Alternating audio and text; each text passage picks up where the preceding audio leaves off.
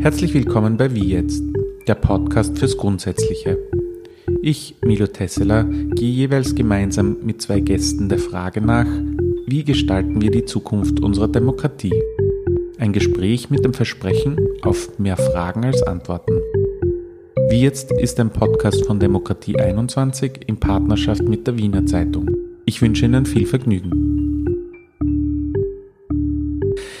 Ja, herzlich willkommen äh, bei Wie jetzt, ein Podcast von Demokratie 21. Äh, mein Name ist Milo Tesseler und Demokratie 21 ist die Plattform, in der wir, auf der wir uns Gedanken über unsere Zukunft unsere Demokratie machen.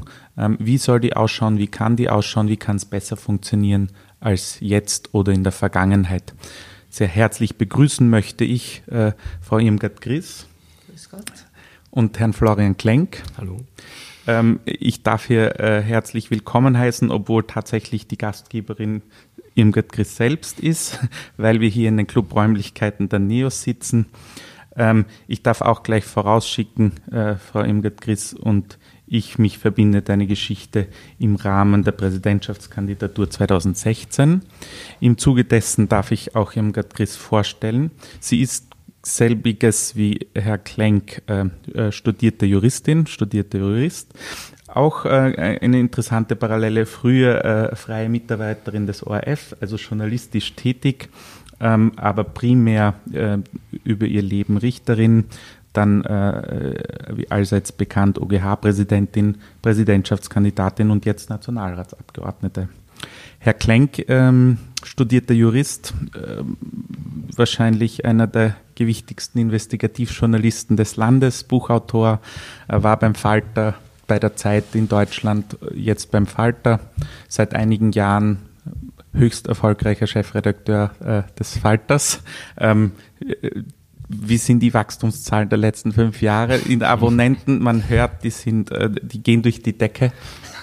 Naja, die Reichweite hat sich in den letzten zehn Jahren verdoppelt. Ja.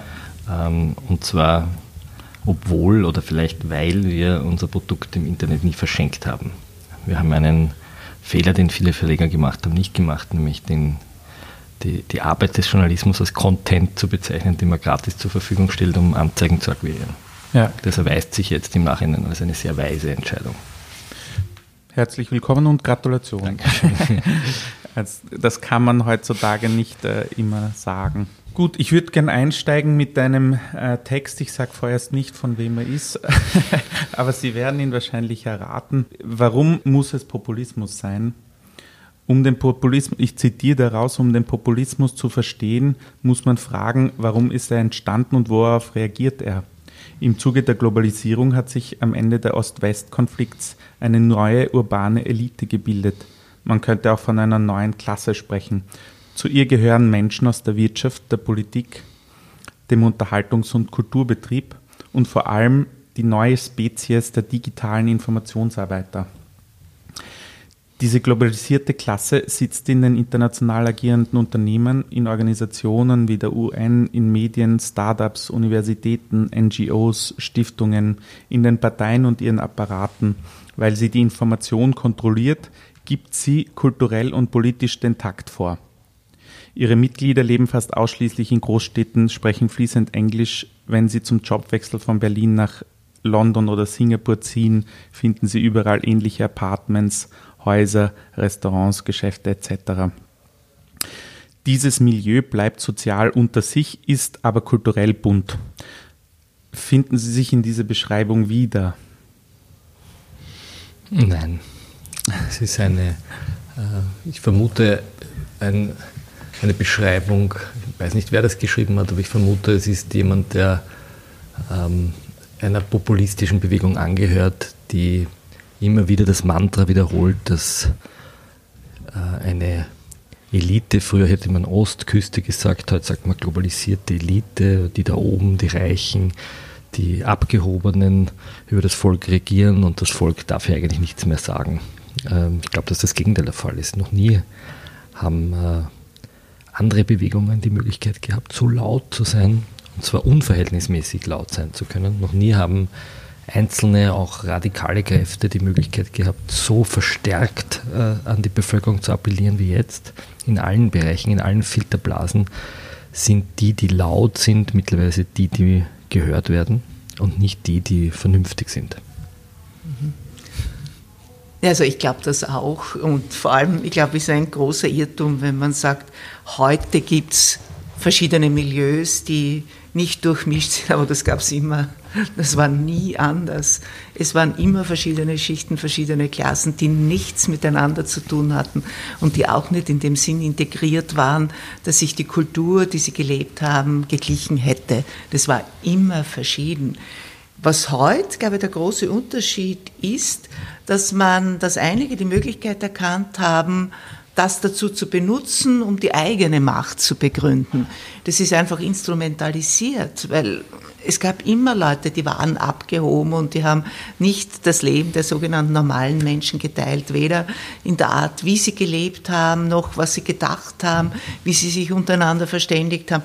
Denkt man an das 18. Jahrhundert, wo der Adel Französisch gesprochen hat in Österreich oder auch in Deutschland oder, oder in Russland, wo sie gar nicht die Volkssprache unter sich verwendet haben.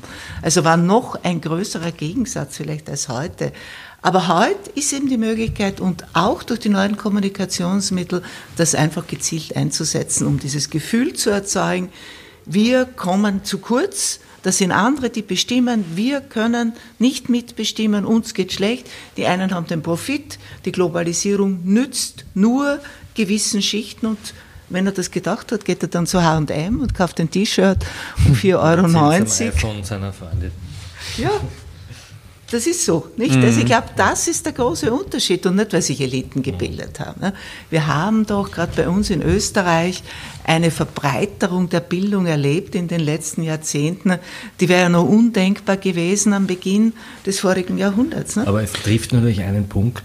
Ähm, ich habe mit dem Konrad Besendorfer, dem Chef der Statistik aus der, wir haben jetzt ein Buch herausgegeben, in dem wir zu jedem Thema ein Interview gemacht haben. Und das Buch hat mir die Möglichkeit gegeben, sehr viele Daten über Österreich einmal zu lesen, was man sonst ja nicht so tut. Und eine Statistik ist mir schon sehr schräg eingefahren, und zwar die Einkommensstatistik, mhm. wie sich in den letzten 10, 15, 20 Jahren, also eigentlich seit Beginn der 90er Jahre, die Einkommen des unteren Drittels entwickelt haben. Und das ist um ungefähr ein Drittel weniger geworden. Und ich glaube, das ist sozusagen der, der, der, die Basis, auf denen die populistischen Parteien aufbauen können, dass eine Mittelschicht sieht, wie hier eine Klasse unterhalb, und ich glaube, man kann ruhig wieder in Klassen sprechen, trotz Arbeit, trotz Bildung, trotz Bereitschaft, mobil zu sein, in Wahrheit ein Drittel ihres Einkommens verloren hat. Und dieses, wenn man das einmal grafisch sieht, wie diese Kurve runtergeht, während sozusagen sich die, die, die gut ausgebildeten stabilisieren konnten, wenn man diese Grafik sieht, versteht man diese Sätze.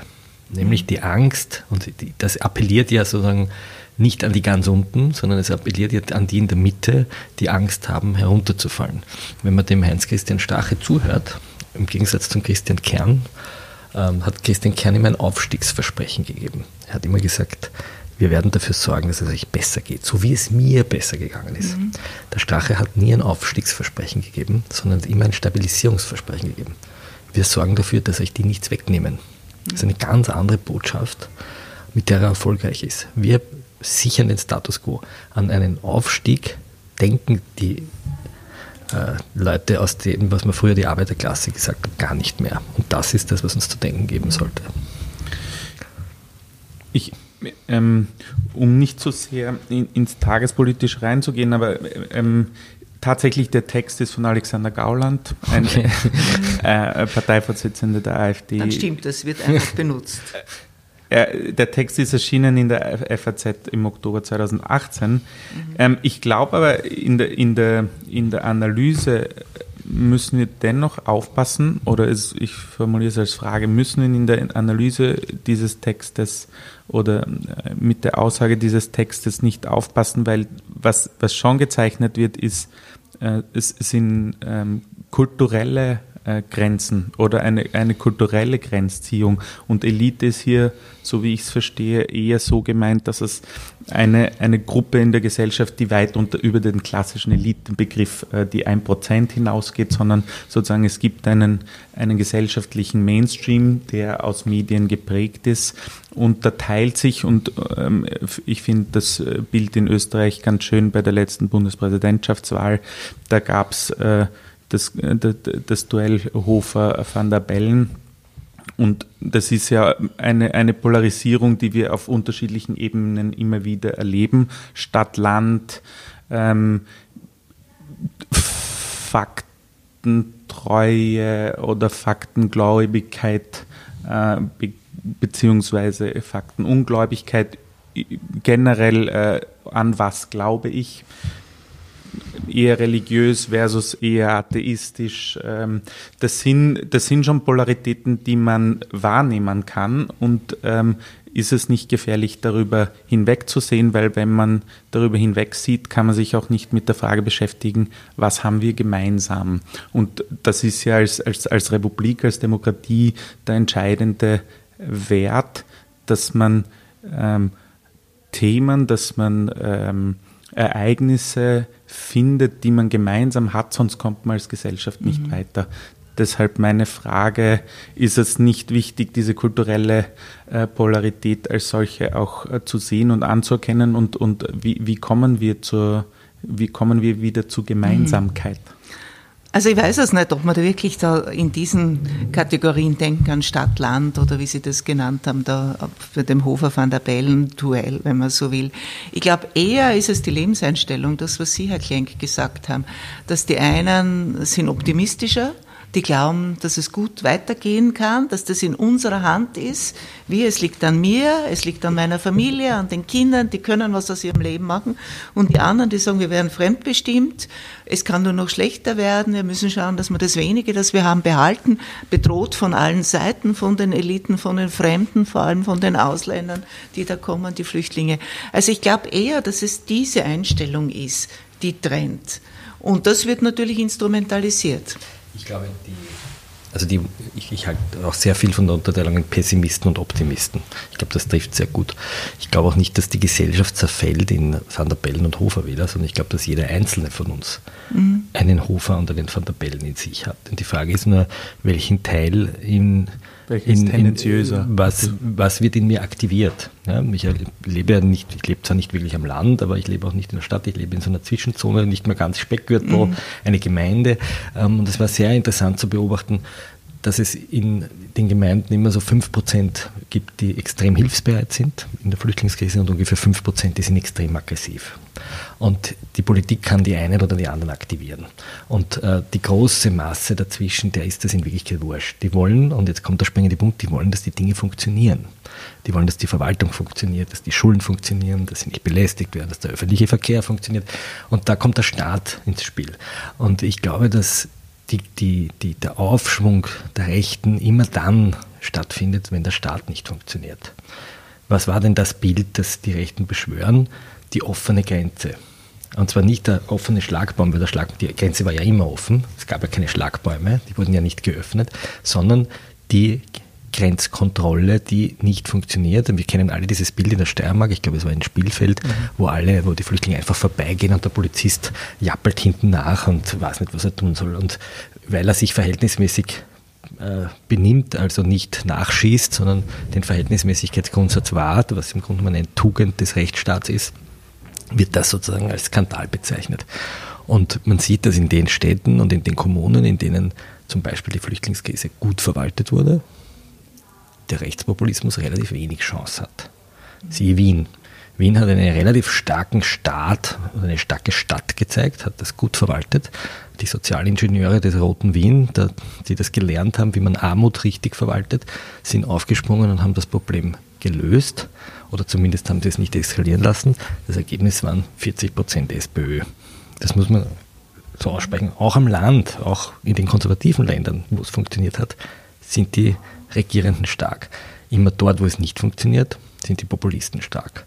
oder dort, wo das Problem überhaupt nicht aufschlägt. Wenn man sich die Wahlsprengelkarten in Wien anschaut, sieht man, dass die Freiheitlichen interessanterweise genau, und das geht bis in den kleinsten Wahlsprengel, bis in die Schrebergartensiedlung hinein, immer dort, wo es keine Fremden gibt, dort, wo nicht Stadt im Sinne von Verdichtung von Gegensätzen, friedlicher Verdichtung von Gegensätzen stattfindet, mhm. ist die FPÖ stark. Man kann sich das ganz genau anschauen. Schrebergärten sind freiheitlich. Transdanubische Grätzeln, wo es keine Flüchtlinge gibt, wo es keine Ausländer gibt, sind freiheitlich. Wohnsiedlungen, die wie Burgen angelegt sind und nicht wie urbane offene Zonen, sind freiheitlich. Umgekehrt sind dort, wo Plätze stattfinden, dort, wo sich die Gegensätze begegnen, wo sie ins Gespräch kommen, die Freiheitlichen ganz schwach. Mhm. Und daher ist es auch logisch, dass Populisten die Institutionen des Staates angreifen genau, genau, und schwächen wollen. Genau, ne? und da paaren sie sich, da können wir jetzt, könnten wir jetzt sozusagen mit einer liberalen Partei sprechen, da werden sie sozusagen zu einem gewissen Teil auch anschlussfähig für neoliberale Parteien, für liberale Parteien, die meiner Meinung nach, äh, also wenn ich, ich habe mir jetzt einmal vor kurzem, weil Heidi Schmidt bald den 70. Geburtstag feiert, ein Interview mit Heidi Schmidt äh, gelesen, so in den 90er Jahren wo sie, und ich schätze Heide Schmidt für ihre gesellschaftsliberale Position außerordentlich, wo sie aber in den 90er Jahren gesagt hat, dieser, dieser Gießkannenstaat, dieser Almosenstaat, mhm. den brauchen wir nicht. Mhm. nicht, äh, nicht den, den Almosenstaat, diesen Gießkannenstaat brauchen wir nicht. Und ich glaube, dass das ein großer Fehler der liberalen Bewegungen war, mhm. den Sozialstaat als Staat für alle nach schwedischem Vorbild in Frage zu stellen und ihn zu einem Almosenstaat umzufunktionieren. Weil dann ist er nicht mehr unsere dann, dann habe ich nicht mehr die Solidarität der Wohlhabenden. Und ich glaube, dass das eminent wichtig ist. Das sieht man ja gerade im Schulsystem. Wenn sich die Wohlhabenden aus den Schulen zurückziehen, aus den Universitäten zurückziehen, aus dem öffentlichen Verkehr zurückziehen, aus dem Engagement zurückziehen, weil sie für ihre Steuern nicht mehr die Leistungen bekommen, sondern das nur noch mhm. äh, äh sozusagen äh, Almosen sind, dann verliere ich das, dann verliere ich das, was die Gesellschaft mhm. ausmacht. Mhm. Und daher muss man alles tun, damit die Institutionen auch funktionieren. Richtig. Dass nicht der Eindruck entsteht, diese Verschwendung und, und eigentlich, was tun die mit unserem Geld, ne? Genau. sondern das muss wirklich ordentlich. Also warum funktioniert der Wohn, äh, vielleicht noch einen mhm. Gedanken, warum funktioniert der Wohn, das Wohnwesen in Wien so gut? Mhm. Warum kommt sogar die Financial Times nach Wien und schaut sich, oder die Süddeutsche das Seite 3 kürzlich, also man muss mal in anderen Städten gewohnt haben, um zu wissen. Mhm. Aber das, ist histori äh, das sind historische Lorbeeren, keine, äh, Nicht keine nur, Gegenwert. Das kann sich auch ändern, siehe München. Ja, es gibt auch Städte, in denen das Wohnen leistbar war, in denen es heute absolut nicht mehr leistbar war. Warum funktioniert das? Einerseits, weil die Stadt erkannt hat, dass Wohnen eine gesellschaftliche Aufgabe ist, aber auch, weil es die Wohnungspolitik, anders als es zum Beispiel die Europäische Kommission ja vorhatte, die Vergabe von Wohnungen nicht nur an Arme vorsieht, sondern an im Grunde genommen alle. Ein, ein ja, und einen Mix gemacht hat. Und das ist letztlich ein, ein, ein, ich sage jetzt mal, ein skandinavisches Denken oder ein österreichisches Denken, das extrem wichtig war für das Funktionieren dieser Institutionen. Ich glaube auch, dass die Polarität in sozusagen Sicherheitsbedürfnis versus äh, Voraussicht und Optimismus liegt. Ähm, und tatsächlich äh, sehe ich es so, dass ähm, ähm, das, der funktionierende Staat ein, äh, nur der funktionierende Staat das Gefühl von Sicherheit äh, hervorbringen kann. Dahingehend stelle ich mir aber die Frage, ähm, wie, wie, wie ist wirkungsvolle Politik überhaupt machbar in einer Zeit, in der wir leben? Ähm, wir haben auch eine, einen Übergang von Institutionen, die aus, äh, aus im Grunde noch zwei Jahrhunderten kommen, hin zu einer äh, Zeit, die sehr vernetzt ist, die komplett in ihren Organisationsformen komplett anders funktionieren, die sehr digital sind. Ähm, das heißt, wie ist wirkungsvolle Politik möglich und ist die in den Zeiten, in diesen Übergangsphasen möglich? Kann man als, äh, als Politik hier auch das, äh, äh, die Sache in der Hand haben? Oder, und ähm, ähm, in, in, inwiefern ähm, ist das äh, das, das Umwandeln oder diese Übergangsphase nicht auch eine, die ähm, Unsicherheit mit sich bringt? Also ich glaube, das liegt in der Natur des Menschen, ne? dass ihn so gewisse Entwicklungen natürlich auch beunruhigen. Aber die Politik hat also mal erste und ganz wichtige Aufgabe, mal dafür zu sorgen, dass die Institutionen des Staates funktionieren. Diese Hausaufgaben muss man mal machen, ne? damit Vertrauen in die Institutionen des Staates entsteht. Das ist, das ist der ganze öffentliche Dienst, das sind die Gerichte, das ist all das, was dazugehört, damit die Leute das Gefühl haben, wir leben in einem Staat, der ist gut verwaltet, da kann man zu seinem Recht kommen, das muss man sich nicht selber nehmen. Das ist nicht korrupt, es, muss etwas, es wird etwas getan gegen diese strukturelle Korruption, die es ja bei uns leider gibt, sondern dagegen wird vorgegangen. Also das, glaube ich, muss man mal machen, ne? dass man einfach diese Hausaufgaben erledigt. Aber geht das so wie bisher? Ist es so, dass man ich die glaube, da hat sich nichts geändert. Ich glaube nicht, dass man sagt, das muss mir jetzt anders sein. Man muss genauso eine Behörde gut führen, man muss Dienstleistungen zur Verfügung stellen. Natürlich mit all den Möglichkeiten, die heute bestehen, durch die Digitalisierung. Ne? Es kann, man kann die Verwaltung in vielen Bereichen extrem vereinfachen. Das versucht man eh, dass man, also nicht mehr zum Amt gehen muss oder was immer, dass die ganzen Verfahren rascher ablaufen. Da kann man viel tun. Man wird all diese neuen Möglichkeiten nutzen, um eine effiziente Verwaltung aufzubauen, dass die Leute das Gefühl haben, das funktioniert, wir können uns verlassen. Und es geht hier seriös zu. Das ist nicht korrupt. Die Korruption ist das größte Übel überhaupt. Ne? Wenn die Leute das Gefühl haben, da wird gestohlen und da verschafft sich jemand einen Vorteil, der hat, der ist da besser dran als der andere, das zerfrisst eine Gesellschaft. Und dagegen muss man was tun. Aber ich glaube, an den Grundaufgaben hat sich nichts geändert. Ich glaube, was sich geändert hat, ist die Art und Weise, wie Verantwortliche in der Politik kommunizieren wenn etwas nicht funktioniert. Durch die neuen Möglichkeiten. Ja. ja wir bereiten ja gerade ein, ein Stück am Akademietheater vor, das im Wesentlichen darin besteht, die Reden europäischer Populisten ins Deutsche zu übersetzen und auf die Bühne zu bringen. Ähm, man hört Salvini sprechen, man hört Kaczynski sprechen, man hört Kickl und Strache sprechen, man hört Orban sprechen.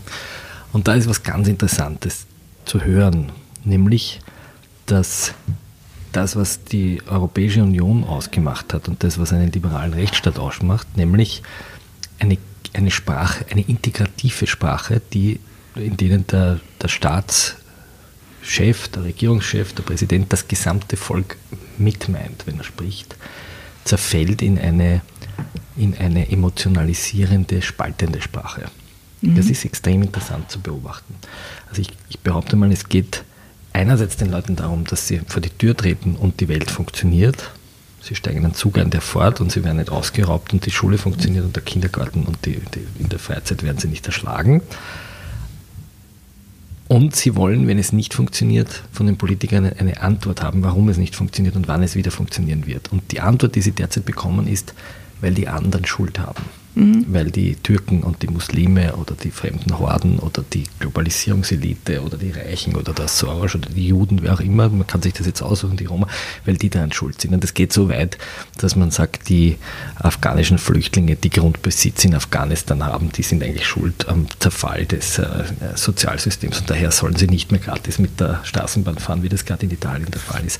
Und da sehe ich die größte Gefahr, dass die gemeinsame europäische Sprache was ist das gemeinsame europäische? Der Acquis, der Rechtsbestand, die Grundwerte, die Freiheitsrechte nicht mehr akzeptiert werden von Staatenlenkern. Und hier spielt Sebastian Kurz die ganz entscheidende Rolle. Sebastian Kurz ist der Bundeskanzler, der die gemeinschaftlichen europäischen Grundwerte zur Disposition gestellt hat, indem er sich mit einem ehemaligen Neonazi Strache, der bis heute seine Vergangenheit nicht eingestanden hat, auf ein Backel haut und eine Regierung bildet, in der in den Kabinetten, in den Generalsekretariaten Leute sitzen, die eine neonazistische Vergangenheit haben und diese Vergangenheit nicht abgelegt haben. Das ist keine Übertreibung, das ist auch keine Skandalisierung, sondern es ist eine Tatsache. Ja, richtig ist, dass ich. Ja. Jetzt, jetzt schlucken wir alle. Aber ja, ja. So. Sie sehen Fotos, in denen Sie Leute sehen, die den Staat feindlich gegenübergestanden sind. Der Kabinettschef im, Verteidigungs-, äh, im Verkehrsministerium ist dem Staat feindlich gegenübergestanden. Der ist mit dem Schlagstock bewaffnet auf der Straße gestanden. Der Herr Strache hat mit der Wiking-Jugend demonstriert. Das war die größte Terror, rechte Terrororganisation Deutschlands, verantwortlich für Morde am Münchner Oktoberfest. Er hat sich davon nie distanziert, sondern betreibt diese identitäre Politik, nicht eine neonazistische Politik, aber betreibt diese identitäre Politik nach wie vor weiter in milderer Form, in demokratisch verträglicher Form ist dafür gewählt worden. Aber wir müssen aussprechen, dass das ein anderes europäisches Konzept ist. Ja? Aber warum hat dieses andere europäische Konzept einen Nährboden? Ich meine, das sind ja oft nur Symptome. Äh, ja, etwas, was nicht da ist, weil kann man ich, auch nicht aufnehmen und verstärken. Nein, das glaube ich nicht. Ich kann, es ist ja da. Jeder Mensch hat in sich eine, eine unglaublich, man braucht nur die, äh, man muss ja nur die, die, man muss nur Teleweit lesen über die Wut der jungen Männer. In jeder Generation gibt es Wütende. Und die kann ich verstärken. Und wir leben in einer, Perksen nennt es in der, die, die, die große Gereiztheit, wir leben in einer Welt, in der es ständig Gereiztheitsgewitter gibt. Jeder kann seine Gereiztheit heute über soziale Medien extrem verstärken. Wenn irgendwo im Bible Belt ein verrückter äh, Mormone sitzt und dort den Koran in die Toilette wirft und ein New York Times Redakteur äh, berichtet darüber, dann kann das in Islamabad ein verrückter Islamist sehen und zum Anlass nehmen, Leute umzubringen. Genau das ist passiert. Ja. So, und diese allgemeine Gereiztheit nützen die Rechten extrem. Darum sind sie ja so erfolgreich in den sozialen Medien. Darum bauen sie ja eigene soziale Netzwerke auf. Darum haben sie ja Trollfabriken erfunden, Fake News Maschinen erfunden, die es geschafft haben, unsere Arbeit als Journalisten, nämlich die Nachrichtenproduktion, das Überprüfen von Nachrichten, das Rechecken als Fake zu bezeichnen und ihre eigene Parteipropaganda als News zu bezeichnen. Das muss ihnen mal gelingen. Ja, das ist ja Oder eine, man muss sich das nehmen lassen. Man muss, sich das, man muss sich das, naja, nehmen lassen. Die Medien sind natürlich, und ich glaube, das ist, das ist sozusagen, da haben wir was etwas gemein mit, mit, mit Organisationen, die eine Verantwortung übernehmen wollen. Sie können nicht in dieser Brutalität agieren. Ja? Und das ist das, was uns langsam dämmert, vielleicht ist, um, da diesen, um diese Sigi Maurer-Geschichte da hineinzubringen, was uns langsam dämmert, ist, dass die Zone des Digitalen nicht mehr der Ort ist, wo wir mit Flower Rain und Candy Storm agieren, sondern hier ist eine ganz kleine Gruppe von ganz brutalen Agitateuren bereit, einen Kampf um die letzten Arenen der Demokratie zu führen. Und gegen diese Leute muss man wieder antreten und die Demokratie muss wehrhaft sein. Und das ist das, was die Linke zum Beispiel gerade überhaupt nicht zustande bringt. Ja? Sich diese digitalen Räume wieder zurückzuerobern ja, und dort zu sein. Und der Journalismus schafft es nicht, weil er könnte das nur zurückerobern, indem er sein Produkt gratis einspeist. Also doomed. Bitte? Äh, in, insofern äh, ist es ein verlorenes Spiel. Das weiß ich nicht. Wir müssen darüber nachdenken, wie wir es finanzieren. Der, der, der, der Alan Rusbridger, der, der, Herausgeber des Guardian, sagt ja sehr klug, äh, die, die, die Wahrheit ist, eine, ist in einer gated Community, ist verschlossen, weil die ist teuer, die kostet Geld. Während die Lüge, die kann ich gratis ins Netz ballern mhm. und die verbreitet sich. Und das ist, ein, das ist sozusagen das Problem, in dem wir in einem Unterhaltungskapitalismus stecken, dass uns die sozialen Netzwerke eigentlich zwingen wollen, unsere erarbeitete Information, die auf Wahrheit geprüft ist, die sorgfältig ist. Ja, Qualität ist Zeit. Ja. Wahrheit kostet Geld. Ja. Lüge kostet kein Geld. Ich kann hier irgendwas behaupten. Ähm, und das sozusagen unter die Leute zu bringen und auch verantwortungsvolle Politik zu machen, die das unter die Leute bringt, ist ein langfristiges Projekt. Und kostet Geld. Und muss bei der Bildung beginnen. Ja, und muss in den Schulen beginnen. Und ich glaube, was das ganz große Versäumnis ist, dass man nicht von der ersten Klasse Volksschule an, muss man den Kindern schon beibringen, dass man Nachrichten kritisch hinterfragt, dass man das nicht alles ungefragt übernimmt, dass sie eine gewisse Medienkompetenz erwerben und eine Medienmündigkeit. Richtig. Der Staatsbürger, der dann berechtigt ist, zur Wahl zu gehen, der sollte medienmündig sein. Der sollte unterscheiden können. Und die Medien haben natürlich eine ganz große Verantwortung. Wobei ich sehr lustig finde, dass wir immer über die Kinder reden.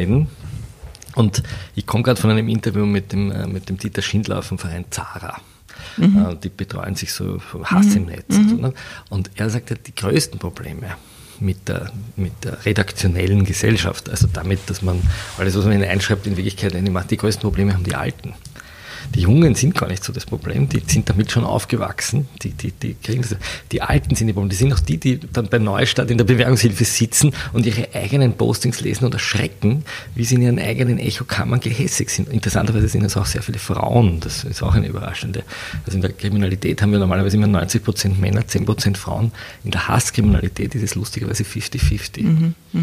Eine ganz interessante Entwicklung. Mhm. Aber ich frage Sie jetzt als, als Journalist und als Politiker, Politikerin, wie ist, so wie Sie es jetzt auch auf Basis dessen, was Sie geschildert haben, wie ist Differenzierung, ein differenzierter Dialog möglich? Wie ist Diskurs möglich in dieser Gesellschaft? Äh, auch, auch unter den Gesetzgebungen von äh, wer Zeit hat, hat die Möglichkeit zur Qualität. Also wie ist die Differenzierung möglich? Wie ist ein qualitativer Diskurs als als Gesellschaft und nicht in, in, in Nischen und, und, und äh, geschlossenen Communities möglich? Na, es müssen zuerst einmal Informationen zur Verfügung stehen, die wahrheitsgemäß sind, nicht? die also wahrhaftig sind, weil jedenfalls auch ein Journalist, auch was er berichtet, die letzte, die letzte Sicherheit hat man ja auch nie. Aber er muss es mit dem Willen machen, dass er da wirklich der Wahrheit auf die Spur kommt. Und da gibt es ja Initiativen, addendum.org zum Beispiel, das versucht, verschiedene Themen wirklich aufzuarbeiten. Oder in Schweden, glaube ich, mussten die Zeitungsverlage so eine Plattform gründen, in dem einem äh, Sachen recherchiert werden und Themen recherchiert und aufgearbeitet werden. Also da muss man was tun und gleichzeitig in der Bevölkerung das Bewusstsein schaffen. Nicht alles, was jetzt am Bildschirm erscheint, ist, hat den gleichen Wahrheitsanspruch oder die gleiche Verbindlichkeit, sondern darauf hinweisen, dass es dann ganz verschiedene Interessen gibt und das Gespräch suchen. Was, was anderes gibt's nicht. Ne? Und, und eben schon in den Schulen, weil das ist schon richtig, dass die Kinder mit dem aufwachsen. Aber ich glaube schon, wenn man den Kindern das in der Schule beibringt, dass das auch wieder auf die Eltern ausstrahlt. Und dass auch die Eltern dadurch den, etwas erfahren, wo sie selber, man kann ja nicht sagen, es braucht eine verpflichtende Schulung aller der gesamten Bevölkerung. Mhm. Das wird man schwer erreichen. Ne? Aber so kann man dann vielleicht ansetzen. Aber ganz, äh, ganz konkret, Sie als Politikerin, wie wie fällt es Ihnen leicht, Themen differenziert zu kommunizieren und zu diskutieren? Das ist das Schwierigste überhaupt, ne? weil gerade die Mauergeschichte haben Sie angesprochen. Also das differenziert so zu bringen, wie das ist, dass zwei große Themenblöcke zu unterscheiden sind. Das eine ist solche Hassnachrichten oder obszöne Nachrichten im Netz und das andere, ich beschuldige jemanden einer Tat, ohne genau zu wissen, ob es wirklich war. Und wenn ich jetzt, wenn jetzt in der öffentlichen Diskussion wieder hier Zweifel an der Unschuldsvermutung geäußert werden. Ich meine, da wird einem kalt. Ne? Mhm. Und das hinüberzubringen, ohne gleichzeitig als jemand dazustehen, der eigentlich toleriert, dass die Frau Mauer so beschimpft wird. Ne? Das ist immer die Gefahr, dass in dem Moment, wo man eine differenzierte Sichtweise einbringt, sagt man muss unterscheiden, ist man schon in einer schwierigen Situation. Also jetzt für mich heißt das nur, ich kann es nur immer wieder und wieder versuchen und mich selber dabei zu kontrollieren, zu versuchen, möglichst einfach eine Botschaft zu bringen. Ich weiß, wenn ich im Parlament was sage. Also jetzt, also wirklich dem auf den Grund gehen und versuchen, das so zu bringen, dass man es halt vielleicht halbwegs verstehen also ich, kann. Ich glaube, es geht, es geht darum, die, die Politik hat sich entpolitisiert. Ja? Sehr lange haben Politiker, das geht so weit, dass sich die Parteien nicht mehr Parteien nennen wollen. Was ist eine Partei? Eine Partei ist eine Organisation, die für eine Gruppe Partei ergreift. Und wenn wir sozusagen verschiedene Parteien haben, die Partei ergreifen, dann müssen die einen Kompromiss finden und darum streiten. Und das Streiten ist das etwas Negatives konnotiert worden. Hört euch, nicht mehr streiten. Und was macht die Regierung jetzt? Ganz berühmt. Sie sagt über ihre berühmte Message Control, wir streiten nicht. Das kommt Aber so, das kommt ganz so. Ich glaube, das eine ist die Frage des intriganten Hachelns und Wadelbeißens und sich Misserfolge gönnen, mhm. ja, das will die Bevölkerung nicht. Das, das andere ist aber die Frage Öffn des öffentlichen Aushandelns von Interessen. Ja. Und es hat der Immobilieneigentümer andere Interessen als der Mieter. Und Politik setzt voraus, dass es einen gibt, der den Mieter vertritt im Parlament und einen gibt, der den Vermieter vertritt. Und die sollen offen ihre Interessen hinlegen. Wenn aber diese, und das können Sie jetzt auf alle Bereiche überlegen, und wenn das verschwindet, nämlich das öffentliche Austragen von unterschiedlichen Interessen und das öffentliche Kompromiss finden und wenn überhaupt das Finden eines politischen Kompromisses, und das ist Politik, als etwas irgendwie Furchtbares diskreditiert wird, und dieses, jetzt hört einmal auf zum Streiten. Und darum glaube ich ja, ist, ähm, ist, ist sozusagen die Rolle, ähm, die ein Politiker hat und die zum Beispiel ein Richter hat, etwas höchst unterschiedliches. Der Richter sitzt sozusagen auf einer erhöhten Bank und hat einen Kompromiss zu finden zwischen zwei streitenden Teilen und am Schluss hat er das letzte Wort und kann entweder einen Vergleich äh, erwirken oder man kann ein Urteil sprechen. In der Politik ist das völlig unterschiedlich. Da gibt es keinen Richter, der drüber sitzt und sagt, jetzt schlichte ich das, sondern wir müssen Gefäße finden und Orte finden und Bühnen finden und Arenen finden, in denen wir diese Interessen austragen. Und diese Arenen, die Medien sind eine davon, werden derzeit meiner Meinung nach zerstört. Sie werden zerstört im Parlament, das heruntergekaspert wird äh, von der Regierung als einen, einen Haufen von, ich, ich, ich, ich, erinnere nur an Kickel, wie er da die, die Frau Crisper nachgemacht hat, im, im, im, man sieht es ja im Internet, wo er wie ein Clown da sitzt und, äh, oder in der parlamentarischen Anfragebeantwortung auch der Neos hier sozusagen das Parlament in einer respektlosen Art behandelt war, also wie es in Deutschland undenkbar wäre. Ich, ich denke an Salvini, seine legendäre Rede vor dem Europäischen Parlament, wo er die quasi für verrückt erklärt hat. Also diese Räume werden diskreditiert, die legendäre Quatschbude, und es sind die Medien, die diskreditiert werden. Der öffentlich-rechtliche Rundfunk als einer der letzten bubblefreien, filterblasenfreien Orte, in denen naja, das ist schon ein Unterschied, ob ich sage, ich lese irgendwie auf Facebook, ähm, äh, was ein Politiker sich denkt, oder ich habe eine Nachrichtenredaktion, die einmal im Grunde genommen auswählt, was sind relevante Nachrichten und sie auf ihren Wahrheitsgehalt überprüft. Bei allen Fehlern, die hin und wieder passieren. Und auf Basis welcher Kriterien? Okay, aber trotzdem sitzen wir sozusagen vor dem, nach wie vor vor dem gemeinsamen Lagerfeuer nach ZIP 2 und wir können uns darauf einigen, was ungefähr die Nachrichtenlage ist. Ja? Und wenn wir nicht wissen, was los ist, dann sagt mir das dort jemand. Ja? Wir können uns darauf einigen, dass wir sagen, der Herr Khashoggi ist in der Botschaft in Istanbul ermordet worden und nicht äh, an Herzversagen gestorben. Warum wissen wir das? Weil das ein Journalist überprüft. Und das ist ein Unterschied, ob ich das auf der Facebook-Seite des Königs von Saudi-Arabien lese. Ja? Ja, mich würde das anders interessieren. Mich würde interessieren, wie aus der Perspektive des Journalisten diese Differenzierung, die einer Politikerin äh, nicht möglich ist, äh, wie ein Journalist damit umgeht. Gerade nehmen wir an, der Falter ist ein eher äh, sozusagen ähm, differenziertes Medium oder ein, ein, ein, ein eins, das sich redaktionell Gedanken macht versus eines, eines eher boulevardesken Mediums.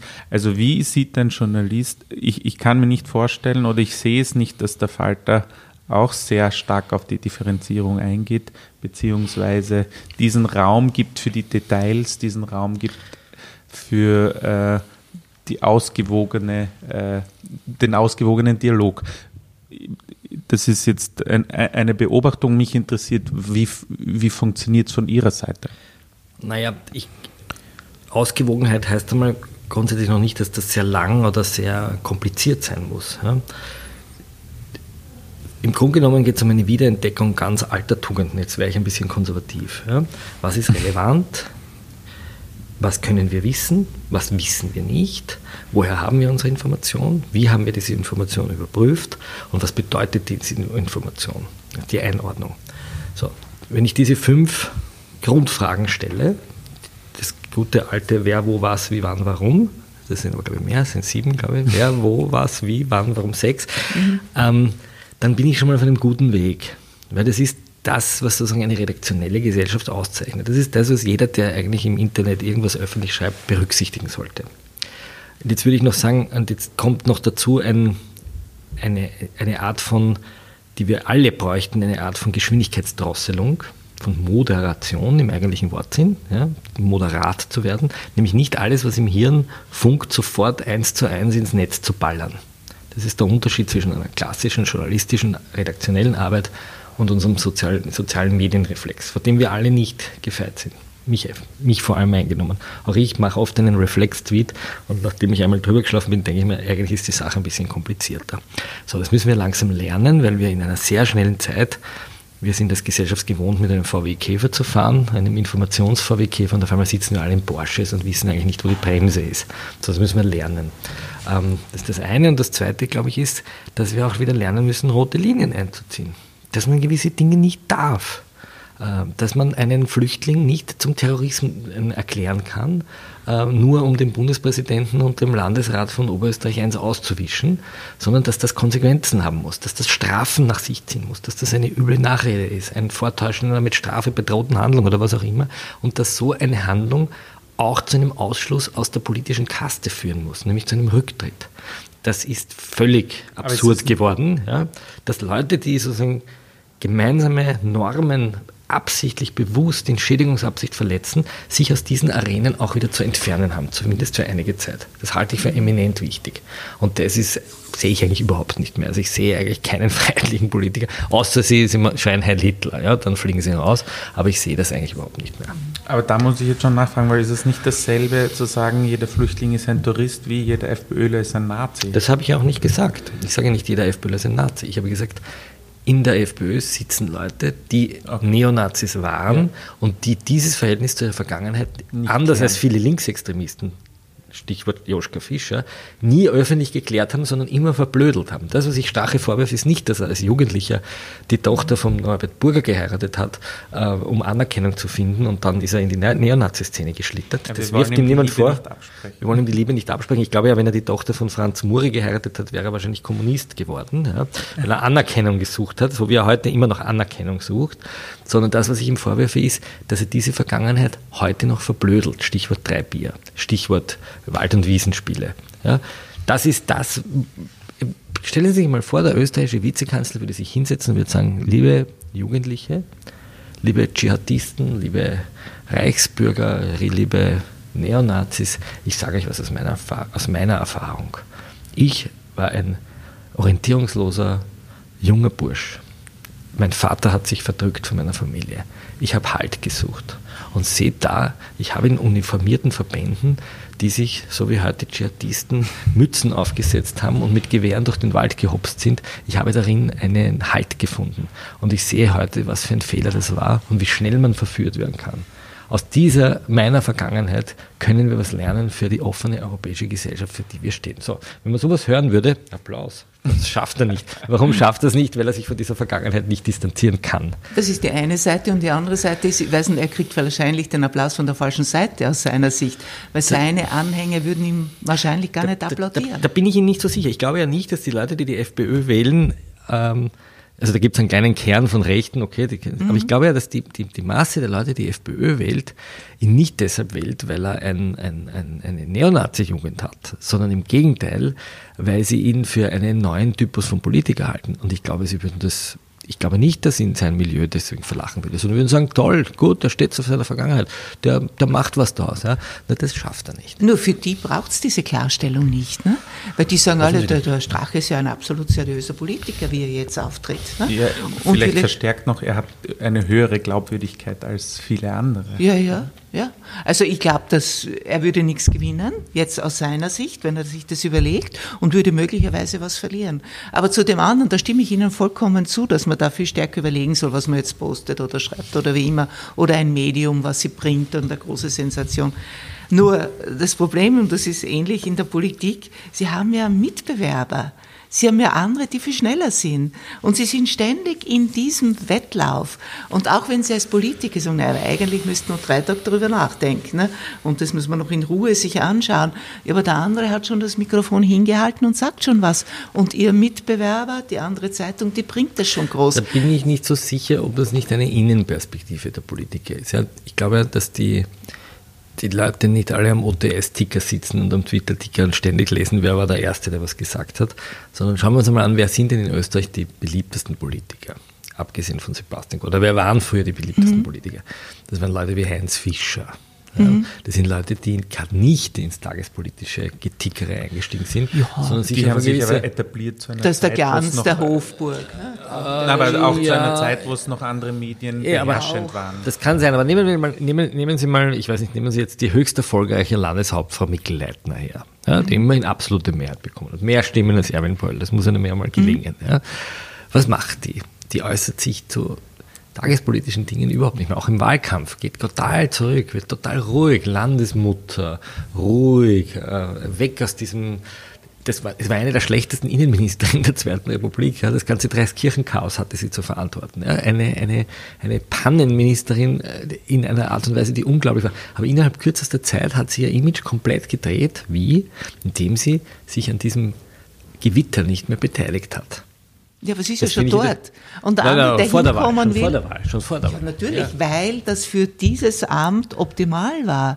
Und es war ja, ja genau. die Plakate aber, aber das Interessante ist jetzt, genau, aber das Interessante ist, wenn Sie jetzt Michael Ludwig anschauen, der sich jetzt da dauernd so tagesaktuell einmal hackt da auf Randy Wagner hin, dann sagt er wieder was zur Kronenzeitung, also der sich in so einen Hickhack begibt. Sie merken, dass er diese Aura interessanterweise nicht aufbaut, die zum Beispiel Mikkel Leitner, die aber auch vielleicht der, der, der, der na, Haslau in Salzburg sich aufbauen konnten, indem sie sich aus dem Gewitter zurückziehen konnten. Ja, weil Wien ist anders.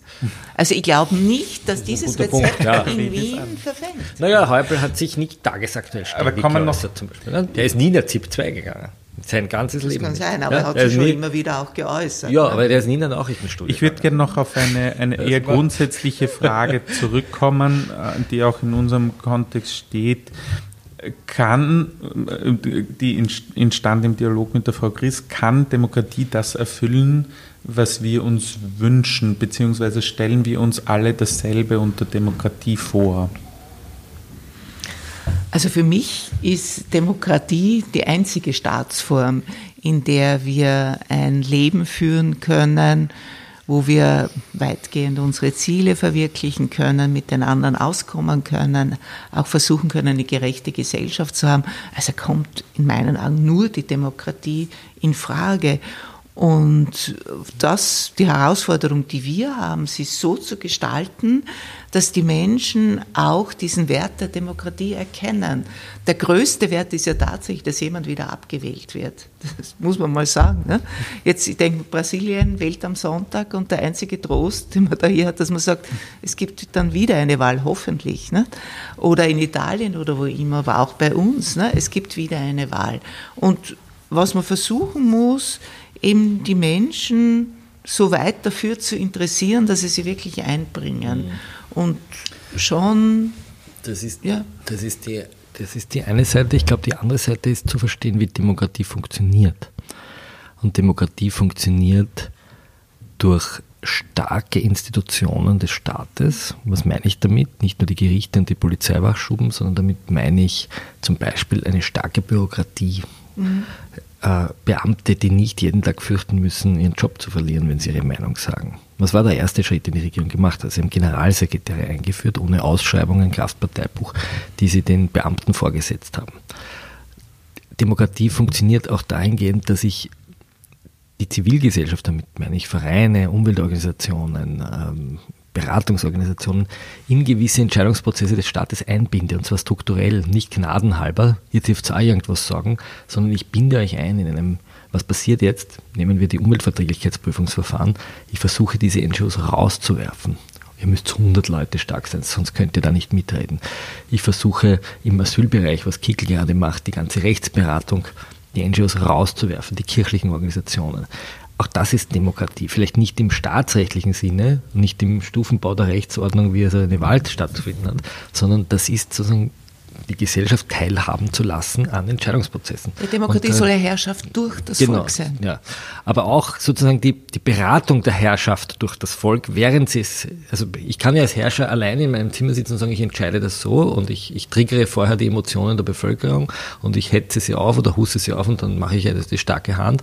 Oder ich schaffe mir Räume, in denen verschiedenste Akteure der Gesellschaft mitreden können. Die Gewerkschaften, die, die Kammern, die Interessensvertreter und die können dort in irgendeiner, die, die klassische Sozialpartnerschaft ist ja, ein Gefäß der Demokratie. Genau. So. Und diese Konsensdemokratie, dieses, bevor ich eine Entscheidung als Staat treffe, konsultiere ich breite Teile der Bevölkerung, das steht meiner, meiner Meinung nach zur Disposition derzeit. Das ist das, was jetzt unterwandert wird.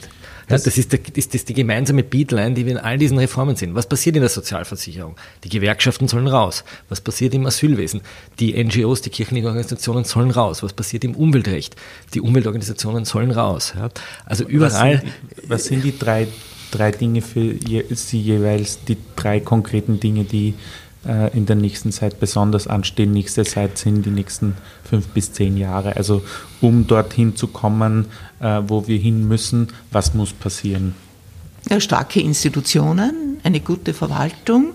Wie kommen wir zu starken Institutionen? Also ähm, können Sie es näher erläutern?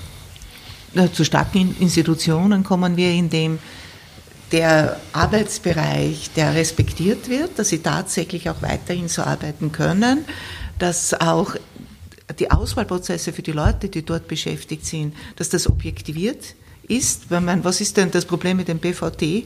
Ist ja, dass man dort lauter offenbar sehr viele Parteikünstlinge hineingesetzt hat, dass man hier absolut Prozesse hat, oder schauen Sie sich an, Landesverwaltungsgericht Burgenland, Präsident, Ausschreibung, so zugeschnitten, damit das für die Büroleiterin des Landeshauptmanns passt. Also da hier Prozesse aufsetzen, schauen, dass diese Prozesse tatsächlich auch so durchgeführt werden, den Rechnungshof stärken, nicht? Also das, was der Rechnungshof sagt, auch wirklich umsetzen, auch die Prüfungskompetenz noch ausweiten. Wir brauchen ein ganz starkes Kontrollorgan, darauf schauen, dass auch wirklich was geschieht. Und so schafft man dann Vertrauen in die Institutionen und auch bei den Leuten das Gefühl, es ist macht einen Sinn, wenn ich mit tue oder wenn ich mich einbringe. Und das sind eben, was Sie angesprochen haben, die Stärkung der Zivilgesellschaft, dass die Leute das Gefühl haben, wir werden gehört. Es hat einen Sinn, wenn ich da hingehe oder mich beteilige. Ich glaube, so muss man, auf, auf diesen Gebieten muss man was tun. Herr Klenk, was sind Maßnahmen? Naja, ich glaube, zusätzlich zu all dem, glaube ich, ist es wichtig, dass Österreich eine, wieder eine Opposition äh, aufbaut. Also was wir erleben, ähm, ist, dass die Sozialdemokratie sich momentan selbst abschlachtet. Also ganz auf eine, auf eine auf ganz 15 Jahre, was ja, 15 Jahre. Ich würde, sagen, na, schauen wir, also ich würde, ich würde es runterbrechen auf eine europäische Perspektive, auf eine nationale und auf eine regionale. Ja. Auf einer europäischen Perspektive ist die, das große Thema die europäische Wahl und die, das wahrscheinlich eklatante Wiedererstarken der Rechtsextremisten und der Rechtspopulisten im Europäischen Parlament. Was kann das bedeuten? Es kann bedeuten, dass letztlich die Rechtsextremen einen EU-Kommissar stellen, dass die Einstimmigkeit, die es nach wie vor in vielen Bereichen in der EU-Kommission gibt, dadurch äh, dazu führt, dass rechtsextreme Entscheidungen blockieren können. Das sehe ich als eines der großen Themen an, die Unterwanderung europäischer Institutionen durch Leute, die die Europäische Union in Wirklichkeit in eine illiberale, um Orban zu zitieren, äh, Gesellschaft verwandeln wollen. Weniger Kooperation. Was ist, was ist, zu tun? Den Leuten zu erklären, dass der Wohlstand, der in den letzten Jahren äh, passiert ist, durch Kooperation entstanden ist, durch offene Grenzen entstanden ist, durch eine Weltläufigkeit entstanden ist. Genau das, was wir anfangs gesagt haben, diese sogenannten Eliten, die da herumschwirren, haben beigetragen zu einem unglaublichen Wohlstand, der in der Geschichte Europas einzigartig ist und sie haben zu einem Frieden geführt, der einzigartig ist. Dass es in diesem Land seit 70 Jahren keinen Krieg mehr gibt, ist unter anderem einer Kooperation und einer Verflechtung der Ökonomien zu verdanken. So, das muss ich vermitteln. Auf einer nationalen Ebene muss ich vermitteln, dass das Kleinstaatliche keine Zukunft haben kann. Ja, einmal blast der Hedgebo eine nationale Währung an und siehst, tot. Man sehe in die Staaten, wo man das versucht hat, man schaut vielleicht nach Venezuela, um mal die Linken zu erwähnen, oder man, man blicke in die Türkei, die gerade einen Währungsverfall hat. Also das, das kleinstaatliche oder das nationalstaatliche Projekt funktioniert nicht. Und auf einer lokalen Ebene heißt es, dass die Politik ihre Verantwortung wahrnimmt, den Alltag der Leute zu managen. Wenn es nicht funktioniert, wenn die Leute Angst haben, dass sie in der Nacht erschlagen werden oder wenn irgendwie psychisch Kranke auf der Straße liegen und jemanden erschlagen, dann bekommen die Leute Angst. Und zwar nicht, weil sie böse Rassisten oder Nazis sind, sondern weil sie sich äh, von der Politik alleingelassen fühlen. Und das ist der Moment, wo die Salvinis hineingrätschen und den Leuten versprechen, wir lösen eure Probleme. Als Journalist antworten Sie nicht wirklich klar auf die gestellten Fragen. Das ist überraschend. Nein, das naja, ist die, die Frage ist ja sehr komplex. Ne? Das sagen, was machen wir, dass die Welt besser wird? Die können Struktur, strukturelle Antworten geben. Also ne? selber beginnen. Ja, nur ja, die, was muss konkret geschehen? Ne? Das ist eine, eine, den Leuten mal zu vermitteln, dass es keine einfachen Antworten gibt. Ja? ja. So, das ist der erste Schritt. Und jeder, der ihnen eine einfache Antwort gibt, äh, meint es nicht ernst. Ich hätte keine einfache Antwort. Ich habe eine letzte Frage ja. ähm, äh, an Sie beide. Was haben Sie aus Ihrer Rolle, gesellschaftlichen Rolle, beruflichen Rolle in den letzten zwölf Monaten gelernt, also wirklich ähm, überraschend äh, eingesehen? Also mein Respekt vor dem Beruf eines Politikers oder einer Politikerin ist noch größer geworden. Ich habe immer gewusst, das ist eine sehr schwierige Aufgabe.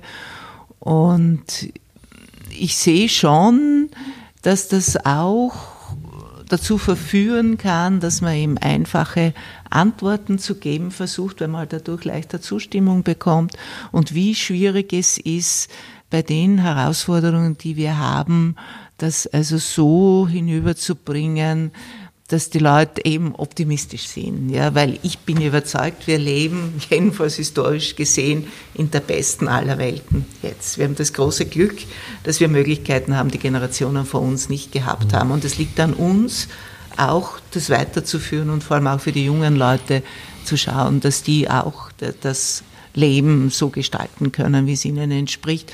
Und dieser Verantwortung gerecht zu werden, also einerseits nicht die Augen zu verschließen vor Problemen, andererseits aber doch zu zeigen, ja, es geht. Wir, wir können was machen, wir können das gemeinsam machen, auch eine Antwort zu finden, die äh, seriös ist, die optimistisch ist, die etwas Machbares sagt, das ist, das ist schon schwierig. Ne? Und da sehe ich schon, dass das schon eine, eine ganz schwierige Aufgabe ist und denke, meine früheren Beschäftigungen, die ich gehabt habe, vor allem bei Gericht, das war viel, viel einfacher, weil da hing es allein von mir ab, wie was ausgeht und wenn, wenn ich mich ordentlich bemüht habe, dann war das Ergebnis auch halbwegs gut und das ist da schon viel schwieriger.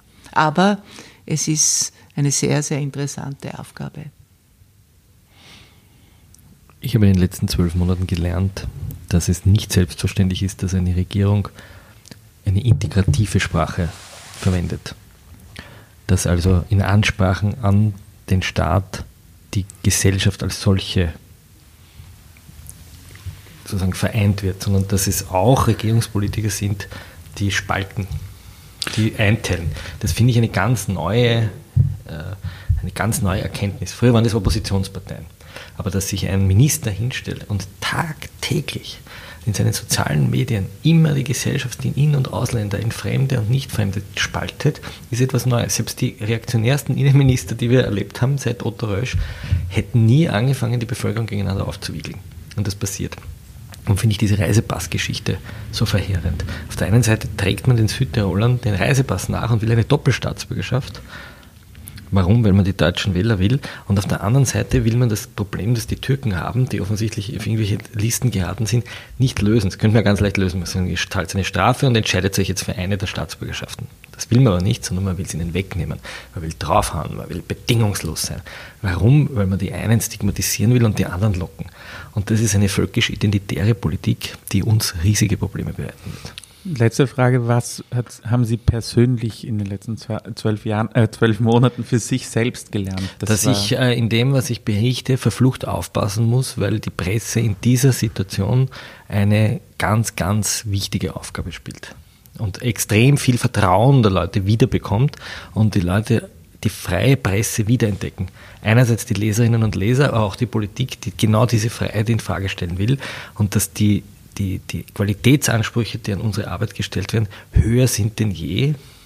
Und wenn wir Fehler machen, wir dafür in einer Weise büßen, viel mehr als früher. Ja, daher weniger Reflex, mehr Zeit. Herr Klenk, Danke. Frau Chris, herzlichen Dank.